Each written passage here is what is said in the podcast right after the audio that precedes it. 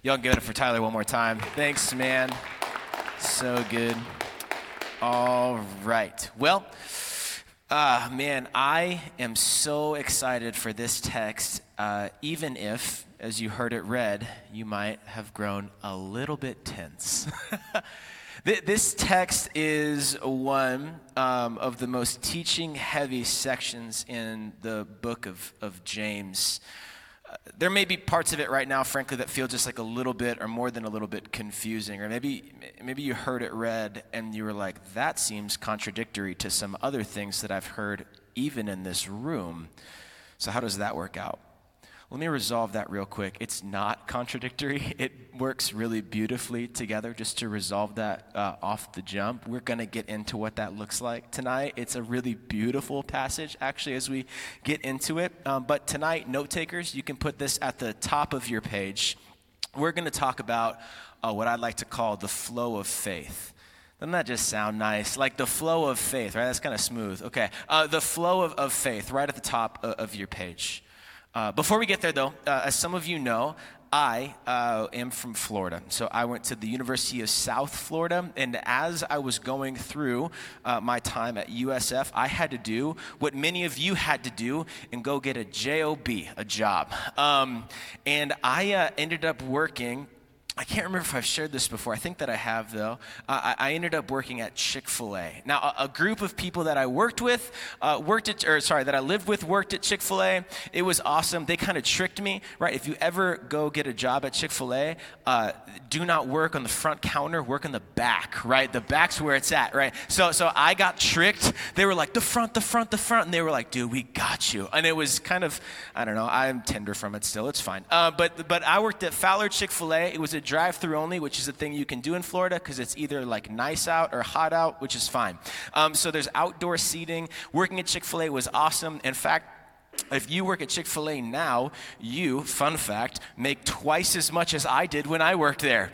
That sucks. Um, so I'm not bitter, clearly. Um, right. So something really interesting about our Chick Fil A though is that we we worked. Uh, we our, our Chick Fil A was right next door to a, a, a Taco Bell. Um, and by right next door, I mean like the drive-through lanes were on the same side and we're like 12 feet apart. And, and over time I noticed something that was a little bit interesting uh, about the employees of Taco Bell. When they were on their break, they would stroll right on over to our Chick fil A and they would come up to the walk in window. They would order their food. They would sit in our like uh, little air outside seating area and they would eat uh, their spicy sandwich, hold the pickles, Colby Jack, large waffle fry, medium lemonade meal right there in front. So, so part of my job was that in the summers specifically, I would work outside, which meant I like cleaned tables and refilled drinks and got to talk to people. So I got to meet some of these people that worked at Taco Bell.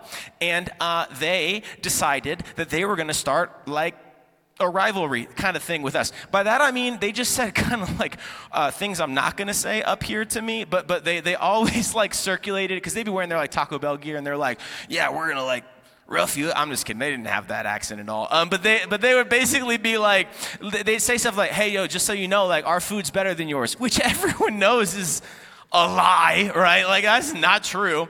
Um, but I was like, okay, my pleasure, right? Like it was it was just like just like just trying to play along with it. Um, now, I was like a freshman, and if you know my story, I've been following Jesus for like six months at this point. So I was saved, but I wasn't soft. And so there was just like a point where there was a point where uh, I kind of like snapped a little bit. I'm not saying this is good. I'm just saying that it it it it, it happened. Um, and what ended up happening is I looked over at them, and I, they they said it one too many times. And I said, Bro, you came to our house. We didn't come to yours. Every time you order a meal here, you're paying my check. Like it was like a, a, a it was a little sharp. Um, not my best moment. Um, but my uh, but but my supervisor Charlotte like caught me in it. She's like, "That's funny. Never do it again." Um, and, and all, sorry, all, all that to say, it's it's interesting to note how you can claim something like Taco Bell is better than Chick fil A and then go and do something that doesn't align with that at all, right? Like, it doesn't make sense to say Taco Bell is better than Chick fil A and then come spend your money that you made at Taco Bell and buy Ch- Chick fil A. Like, there's a difference between something that is claimed and something that is done. And when there's a difference between something that's claimed and something that is done, one has to ask themselves which is more genuine. Which is more genuine, what is claimed by somebody or what is done by someone? This idea is actually what James is going after in our text this evening the claim, the gap between claiming faith and living faith. He's actually been going after that since the beginning of the book. In James chapter 1, verse 1, James roots his introduction of himself and of this letter and saying, I'm a servant of God and the Lord Jesus Christ. And he's writing to Christians uh, who would also, by nature of being Christians, also be servants of God and the Lord Jesus Christ. It's not possible to claim to be a Christian and not not also say you're a servant of God and the Lord Jesus Christ? And James has been laying out the flow of faith from the beginning of this moment in the book. From chapter 1, verse 3, he says, Consider it a great joy whenever you experience various trials, as if he's to say, if, if you say, claim that you're in Christ who's supreme over everything, then what flows is that you can consider it a great joy when you experience trials because they form endurance. Chapter 1, verse 5 If any of you lacks wisdom, you should ask God, and it will be given to them. If you claim that you're in Christ, who is wisdom, then what flows is that you would ask for wisdom from God, trusting his wisdom over any other. If you look at verse 1 uh, chapter 1 verse 22 where it says be doers of the word not hearers only deceiving yourselves if you claim you're in christ then what flows is that you aim to do the word and not just hear it because you trust the one who gives it to you Last week, thinking about James chapter 2, verses 1 through 13, not practicing favoritism, but showing mercy, that if you've received mercy from Jesus, then what flows from that mercy is that you show mercy to others. All that to say this James chapter 2, verses 14 through 26 is not introducing a new idea into the thought of James. This section of scripture is laying out plainly what James has been saying from the beginning of this book that there is a flow to faith, that what we claim should shape how we live. The flow of faith is that it displays itself in good works towards others around us. And as James takes us into this text, he's bringing up that same question that I brought up for the guy from Taco Bell What's more genuine? What's claimed or what's done? And now, we're going to have to get to work a little bit this evening. Um, we're going to hang out in the first verse for a little while, and then we're going to zip through the rest of it. Because if you're not paying really close attention, which is really easy to pull from this text, is that this idea that your works are actually what earn your faith or, or earn your position before God, which is not only not what I'm saying and not only not what James is saying, but it is the opposite of what he and I are both saying in this text, what he is saying in this text. So we're gonna do a little bit of work. We got a couple slides. Right? It wouldn't be a. I got slides tonight, guys. Don't worry about it. I drew a little bit. That's not a shock if you've ever met up with me. There's always something I'm drawing, so it's okay. It'll be on the screen though. Um, James chapter two, verse 14. What good is it, my brothers and sisters, if someone claims to have faith but does not have works? Can such a faith save him? If, if you have a Bible, I want you to circle the words works and claims. Works and claims. If you're taking notes, write down works and claims, right? We got to deal with this word works. This text has been used by people to claim that there are inconsistencies in the Bible, to claim that James is contradictory to Paul, who wrote about two thirds of the New Testament, or that James is contradictory towards Jesus. And the reason that people come to that conclusion is because they ignore what James means when he uses this word works. So let's take a step back, and I want to teach you something really important about Bible reading just for a moment. What you think, or what I think the word works means as we read this text doesn't matter. Ta-da! Right? No, like like what you think as you read that word and what I think as I read that word doesn't matter. It doesn't. Uh, your opinion of this word as you read it means nothing because you did not write this letter.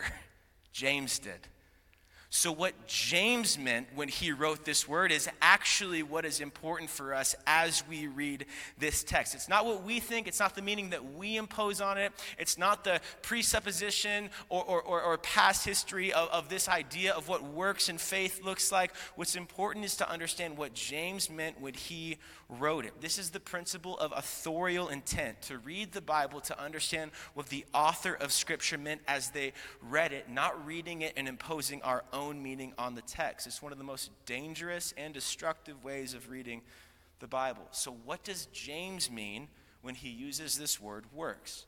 To answer that question, we have to answer a couple others because James has a specific concern and a specific audience and a specific problem that he is getting after. Now, we've done this work, so I'll just bring it uh, up back just as a point of review as we've worked through James, but let's lay it out. James's concern in writing this letter is to help his audience, a group of people who have claimed to be Christian, to genuinely walk in their faith in Jesus Christ. The problem that James is addressing is the genuineness of their faith. He wants them to know that their faith is genuine so that they can take heart in the suffering that they are facing. James is writing to them about the flow of faith, what a genuine outworking of faith looks like in the life of someone who claims to believe in Jesus. So, with understanding that's what James is saying here, uh, we need to understand the purpose now of the works as James defines them. And there's three dysfunctional views of the relationship between faith and works that James is not saying. And we're going to get into what he's not saying before we lay out at the end what he is saying. All right, so three things that James is absolutely not saying. Number one, is it that works earn our right standing before Jesus. Let's just get this out of the way. No. James is not saying that our works earn our salvation, our right standing before Jesus. This idea of earning is the first false view of the relationship between faith and works. James isn't talking about how to become a Christian, he's talking about how to live as a Christian. You can put that first slide up on the screen here, and we're going to do a little bit of work through this idea of justification because it's the word that James uses as he continues this passage all the way down. You saw that, right? Abraham was justified, right? Okay, so here's what justification justification means justification is an instantaneous action of God in which He declares our sin forgiven and Christ's righteousness or right standing or rightness belonging to us and declares us to be righteous in His sight. This is the weight of salvation. This is what it means to say you are a Christian, nothing less that your sin is forgiven by Jesus and you are made righteous because of the work of Jesus, that Christ died and rose again so that your sin could be forgiven and we who believe in him could become and be declared righteous. So here's what's interesting. Here's what we got. So th- this is this idea of justification. Uh, what what James is not talking about is this first arrow: how to become. How do I become justified? You can check these texts; they'll be up on the screen uh, uh, uh, by the arrow here as well. You could draw it along with me if it's helpful for you. But Ephesians chapter two, verses eight and nine, lay out how to become justified. Where Paul writes and says, "For you are saved by grace through faith, and this is not of yourselves so that it's God's gift. It's not from works so that no one can boast. Check that. It's not from works. Your right standing, your salvation is by grace through faith alone. How do I become justified? By grace through faith in Jesus Christ and what he has done, not from your works. So that's Paul's words in Ephesians 2 8 and 9. What about Jesus in John chapter 14, verses I just said six up there, so we'll just do verse six. Jesus told them, I am the way and the truth and the life. No one comes to the Father except through me. Jesus says, I am the only way to heaven, and here's how you get to the Father. Here's how you get to God. Here's how you become a friend of God, family with God. You come to me. You come to Jesus by grace through faith, not of yourself, God's gift, you come to Him who is the way, the truth, and the life. How do I become justified? By grace through faith in Jesus Christ. Tracking? We're good? All right. How do I become? Is question number one. Question number two is what James is addressing. How do I live? How do I live? Now, these texts, you're going to notice, are very close to the ones that we just read Ephesians 2, verses 8, 9, and now 10. For we are his workmanship, created in Christ Jesus for good works, which God created and prepared ahead of time for us to do.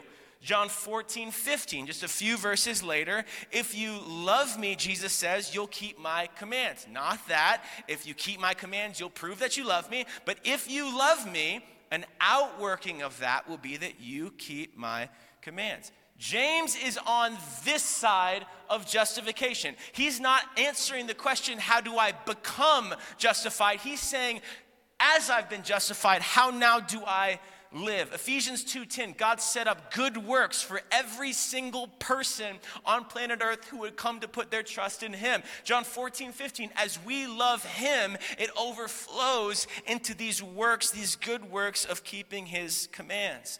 But something to clarify before we move on is that works do not earn. Works are not on this side. The only work that matters on that side of this picture is the work of Jesus Christ in dying for our sin and rising victoriously so that we might have new life in Him. Everything on this side is simply asking the question how do I live in light of what Christ has done? So, works first don't earn, but they also don't maintain.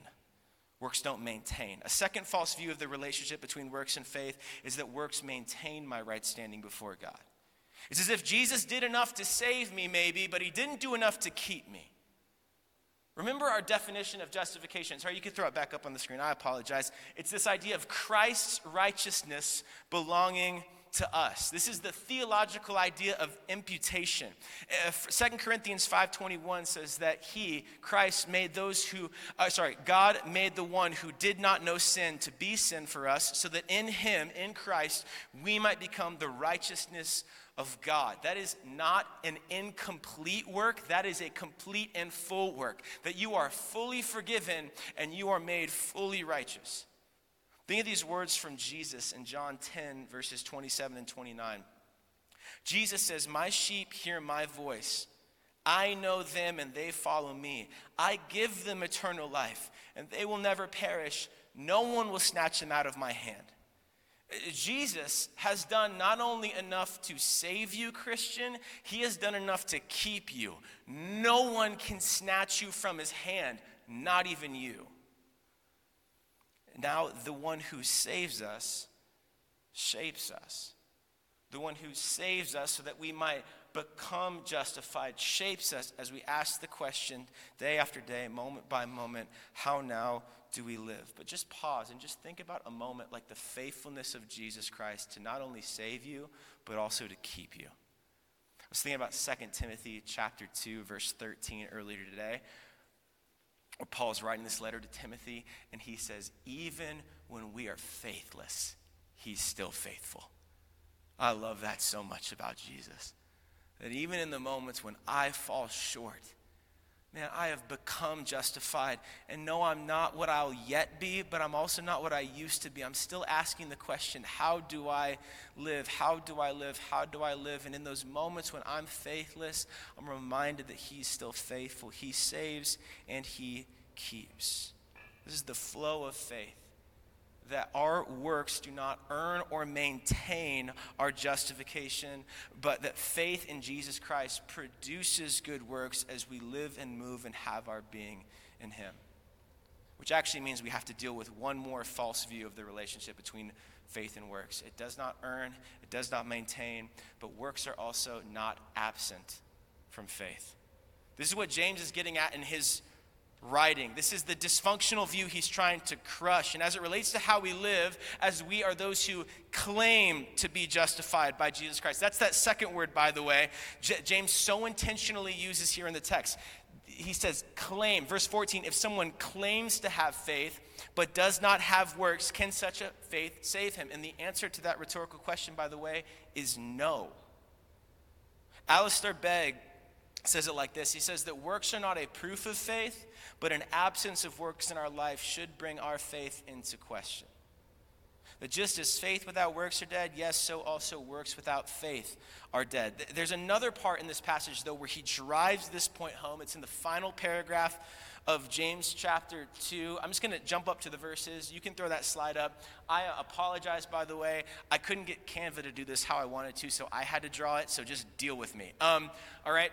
Uh, James chapter 2, verse 22 through 24. Slide 1. You see that faith was active together with his works, Abraham's works, and by his works, faith was made complete. That the end of the faith that he had in God was seen to be complete once he was living that faith out in his life. And scripture was fulfilled and says, Abraham believed God, and it was credited to him as righteousness, and he was called God's friend. You see that a person is justified by works and not by faith alone. Let's do a little bit of work here. Slide two. All right, okay, this is what I'm saying. Okay, so you see that this faith was active together with his works, that there's this faith working itself out. But look at verse 24. That phrase you see is not like saying, like, you see? Like, proved it. Like that, that's not what he's saying. He's, it, it literally is saying uh, you stare at, or you discern, or you understand. Do you understand that a person is justified by works and not by faith alone? He's saying that you see, you understand, you stare at, you can discern or understand that a person is justified. How? By seeing their works, not just by faith alone because you can't see faith, but you can see work. Slide three to make this a little bit more clear. There it is. Um, right? you see this coming together? Active together with his works, and by worth, faith was made complete. Both of those pointing to that arrow, connecting faith to works. Uh, look at this.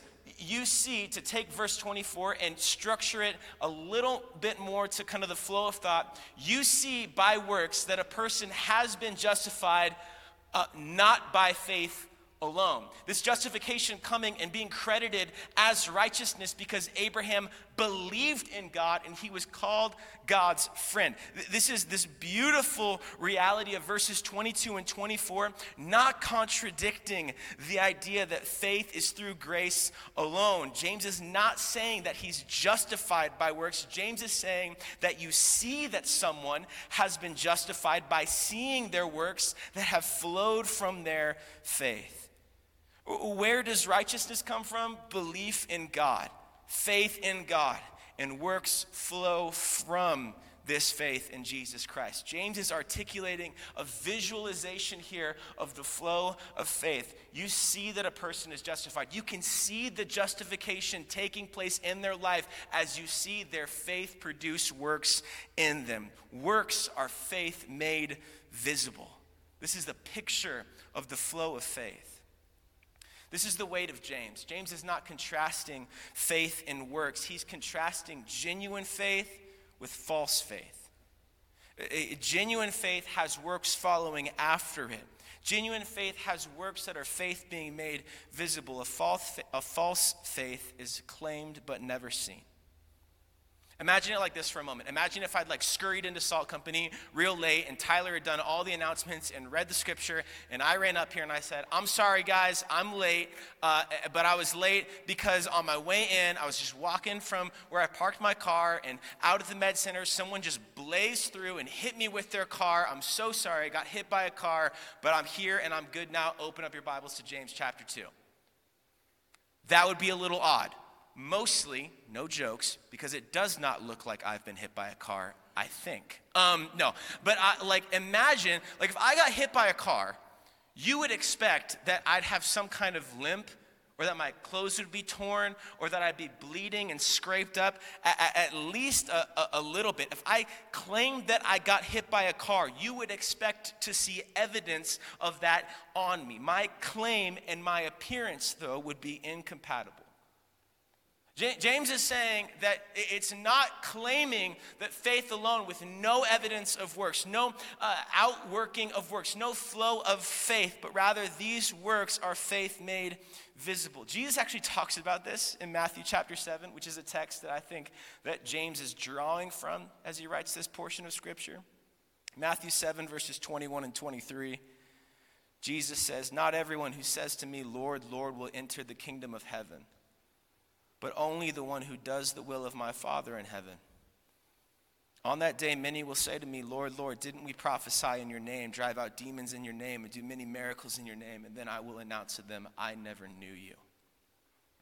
Depart from me, you lawbreakers. Jesus is saying, You did what you wanted, but you never did the will of God. You never followed me. I never knew you. Let me be so very clear to you, Salt Company. Church attendance does not save you, connection group does not save you. Your practices do not save you. Leadership does not save you. Staff will not, cannot, does not save you. Only Jesus Christ can justify you. And if you've been justified by Jesus, if you go on, as Jesus would say from here, to build your life on the rock that is Christ, then what comes out of your life, what flows from your faith, will be good works. But an absence of such works should cause you to call your faith into question. Not for someone else to look in your life and call it to question, not for you to look into someone else's life and call them into question, but for you to do some of the work at the end of chapter 1 in the book of James and look into the mirror of the word and ask, Am I really in Christ? If I can go just a step further, I think this is one of the most frustrating things that people who aren't Christian actually experience from people who are Christian when someone claims to have been saved by God through Christ, when someone claims to have been rescued by grace from eternal hell through Jesus Christ, who is the only way to heaven, and then their life remains completely the same as it was before, if I'm completely honest with you, I think that's part of what an unbelieving campus finds entirely unbelievable. That we would claim to know so much about God, we would claim such relationship with Him, we would claim such love from Him and love of others, and our lives would look entirely unchanged. How could someone claim so much to be true about Christ and what he's done and there be no noticeable alteration in the way in which we love our lives, or sorry, in which we live our lives or love our neighbors? Further, just as a moment here, this also means that we don't expect people who aren't Christian to act Christian if anything that comes out of that is a work of faith is on this side of justification. It makes no sense to expect people who are not Christian to act Christian. That, that doesn't make sense. What then is the relationship between faith and works? It's what we've been saying across the board. The flow of faith is that a genuine faith in Jesus Christ works itself out in our lives through good works. That as you are justified by faith, that faith displays itself in and through our lives. John Calvin said it like this He said, Faith alone justifies, but the faith that justifies is never alone. The flow of faith reveals the marks of faith on our life as you follow the way of Jesus and love the Lord your God with all your heart, mind, soul, and strength. You love your neighbor also as you love yourself. This is the flow of faith. That as we have been justified by Jesus, what follows and what comes out of it are the good works that he set apart from us. We obey his commandments because we love him. We love him because he loved us first. That these works are faith made visible. With all that said, James offers three categories that our faith can fall in should we do an honest examination of our lives. Will show us that our faith is either dead, demonic, or on display. Let's look back at the text James 2 14 through 16. What good is it, my brothers and sisters, if someone claims to have faith and does not have works? Can such faith save him? We have worked through that. Verse 15 If a brother or sister is without clothes and lacks daily food, and one of you says to them, Go in peace, stay warm, be well fed, but you don't give them what the body needs, what good is it? In the same way, if it does not have works, faith is dead by itself. So, up first is the dead faith that James talks about a faith that is more concerned with looking like a Christian than actually being one. You got to note the severity. James gives such a stern warning because he has such a deep love for the people that he is writing to. And he's writing about this faith that is more concerned about looking Christian than actually being a follower of Christ. Note how James says this person claims to have faith, but it is a faith that cannot save. It is a faith that is more concerned with the image that that person is portraying of their faith than actually being obedient to the one that they claim to have faith in. Look at the tension that James lays out here, where if this person with a dead faith knows how to say the right things, but there's no movement in their lives, there's no outworking of the faith that they claim to have. It's as though words, ser- words um, will serve us, but our works serve others. Words cost us nothing, but works often cost us greatly. This is an antitype of the Good Samaritan, the story that Jesus told about the scribe who walked by the man who was beat up on the side of the road, and the religious Pharisee that walked by the man who was beat up on the side of the road. And then a Samaritan walks by, and the Samaritan stops and tends to the man, gives him a place on his animals so the beat up and robbed man doesn't have to walk, and then takes him to a hotel and pays for his stay, pours expensive oil on his wounds to clean them and to heal them, and then pays some more and says, Hey, if he spends any more than this, I'll be back with more money to cover his cost. And when Jesus asks, Who was that person's neighbor? the scribe says, The one who showed him mercy. Words serve us, but works serve others. Words cost nothing, works will cost us sometimes everything. Faith without works is like walking by the man on the side of the road or walking by him and saying something, but actually not stopping and slowing down our lives to show the love that we claim to have received from Jesus ourselves. We claim one thing and then we do another. This faith is dead, James says. There's no life there, there's no outworking, not even a desire for it to be worked out. And if that faith is dead, then what is a faith that is alive? A faith that is alive is a faith that does what it can for who it can. This is not to say that you need to be the savior of Madison. It is to say, how can you love the neighbor on your corner, on your dorm, in your apartment, on your street? What does it look like for you to bring the love of God that has come towards you into your interactions with others? To be so wrapped up in the gospel that's justified you that you move with that same love towards those who are around you because of the love that you first received through Christ Himself. It means we don't just say the right words, but we slow down our lives to love the one who is in need. We come to them just as Christ came to us. I wonder what a prayer every morning could look like if God was to answer it in our lives. If we were to say, God, what would it look like for me to follow you today with a faith that's alive? I wonder what he'd do with that prayer. Is our faith dead or alive? Second, is our faith in alignment with the demons? Is it demonic? James 2 18 through 19. But some will say, You have faith and I have works. Show me your faith without works, and I'll show you faith by my works. You believe that God is one, good. Even the demons believe and they shudder.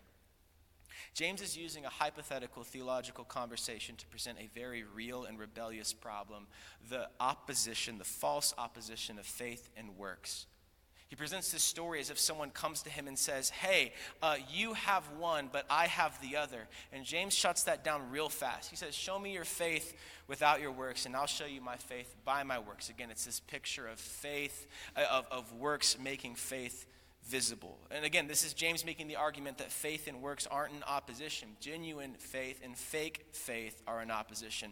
One that is convicted by their faith to do good works, and the other simply claims faith and does nothing with it. But James takes this actually a step further because this hypothetical rebellious conversation lies in the realm of intellect and doctrine. James assumes that the person who asks this question is attempting to manipulate their knowledge of theology and doctrine to get out of obeying what Jesus has said. So James gets after them in verse 19, where he says, You believe that God is one. James makes a claim here from Deuteronomy chapter 6, verse 8, which was a part of a creed known as the Shema. The Jewish men and women would remember and recite over and over and over. In fact, before Jesus says, Love the Lord your God with all your heart, mind, soul, and strength, love your neighbor as yourself, he quotes this and says, The Lord our God is one. James is saying, You believe the Lord your God is one. Good. So do the demons. You have this purely intellectual assent when it relates to your faith. Good. Seems like so do the demons. It's a faith that looks at Jesus more like a problem to solve than a Savior to follow. It looks at Jesus and says, I'm going to master faith, rather than it says, I'm going to be a servant of Christ. You believe that God is one. Good for you. Do you believe what comes next after that? Even the demons believe that God is one. A demonic faith is one that intellectually looks at God with a kind of comprehension that has no effect on one's life. You're going to believe that God is one. Do we believe what comes next? That we are to love Him then with our heart, mind, soul, and strength with ourselves, and then to love our neighbor as we love ourselves. Even the demons have the decency to shudder because they know that knowing theological tidbits and answers to a few questions is not genuine faith in Christ. Perhaps that's because this kind of faith believes that there is a God who is one, but does not put their trust in the God who is one. The, the, assent of reality and the affection of relationship are two very different things. They're as different as knowing about someone and actually knowing somebody. They are not the same thing. So maybe you've known a rebellious faith like this or an intellectual faith like this for years. What would a relational faith look like? Maybe you've known about God for years. You grew up in the church, you grew up around the Bible, in a family where you had all the answers to the questions, but it always lived up top here and never made its way down to your soul. Jesus has always felt distance. He's always been that added extra that you memorize facts about, but not Lord and Savior, not a friend of sinners. Believing that He is is different from believing in Him.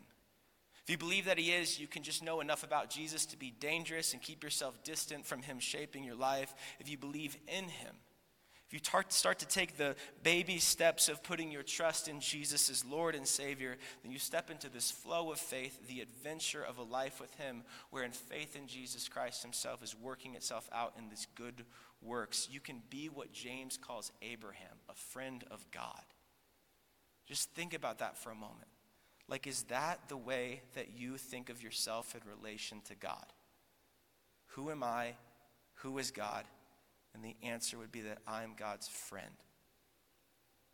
It's the invitation of a relational faith with Jesus. So, dead faith can come alive through Christ. And rebellious faith and, and intellectual faith and distant faith can become relational in Christ. And as this happens, our faith is put on display, very similar to Abraham and Rehab that we rehab, Rahab, sorry, that we see in verses 20 through 26.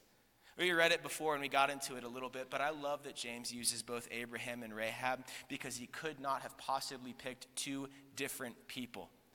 They have different genders. One is a man, one is a woman. Different offices. One is the patriarch of the nation of Israel, the other is a prostitute in the city of Jericho. They have different ethnicities. One is Hebrew, one is a Canaanite. They have different pasts, they have different stories. And James is saying none of those things matter as it relates to faith because they have the same faith.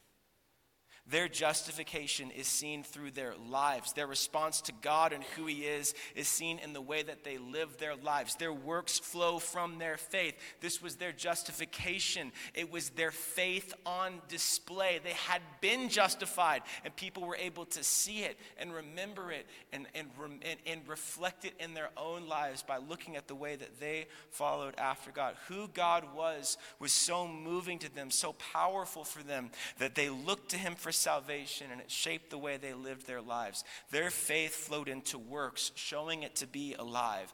They looked ahead to what was coming. They had hope that God would send a Savior. We look back, remembering that He already has.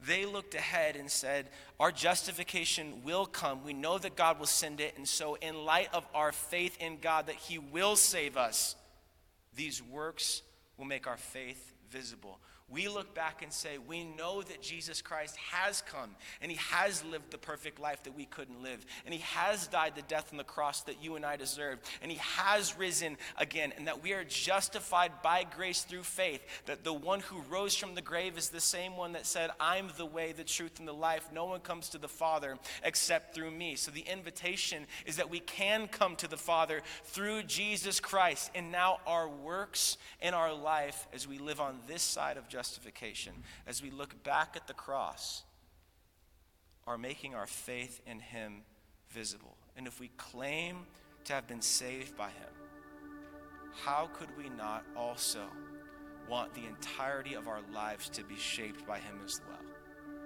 Like, can you imagine that? Again, like, I know I've paused to do that a couple times, and that's not some rhetorical device that I'm using because I'm up in front of you with a microphone. I want you to actually picture that. Like, like, what would a life that is fully shaped by the one who has saved you look like for you? Like, who would Christ be if he was you for the sake of those around you? Like, that's the life that James is saying is available to us. that even in the moments when we're faithless, that He is still faithful because He's so good, that we've been justified. We are righteous before God, and now we are living out and living into that righteousness that He's already purchased for us. Not something that we earn, not something that we maintain, but something that we step into as we follow after Him, step by step by step. So maybe you need to come to Jesus for the first time, that you're on this side of justification. You're asking, How do I become a follower? How do I become justified? You, you come to Jesus. By grace through faith, He'll save you. He'll forgive you of your sin. He'll give you new life in Himself, everlasting life, as you put your trust in Him. But maybe tonight, what some of us need to do, what I've needed to do this week, is examine my faith. Is to examine your faith. You feel like, oh, I think I'm trending towards my faith being dead. A little more concerned with words than with works, a little more concerned with how I look in front of others than if I'm actually following after Jesus. Jesus can make your faith alive again and more lively than you've ever known. If you've fallen short in that, you say, I have this week, the first work on this side of justification may actually be repentance. You just coming to Jesus and saying, Jesus, I want to turn from this way and follow after you. you could do that tonight. Maybe your faith lives in your head. It's, it's this idea of this demonic faith or, or this intellectual, this rebellious faith, um, or, or this faith that just, just only lives up in your mind. He can make it relational again. I find myself slipping into that sometimes. I read a lot of books. and it can get me in this place where I think I've got him figured out, and then he does something that just reminds me that I am just a friend of God. That's the title that I want. Not that I've got him figured out, but I'm just his I'm his friend because of what Christ has done. I'm a son because of what Christ has done.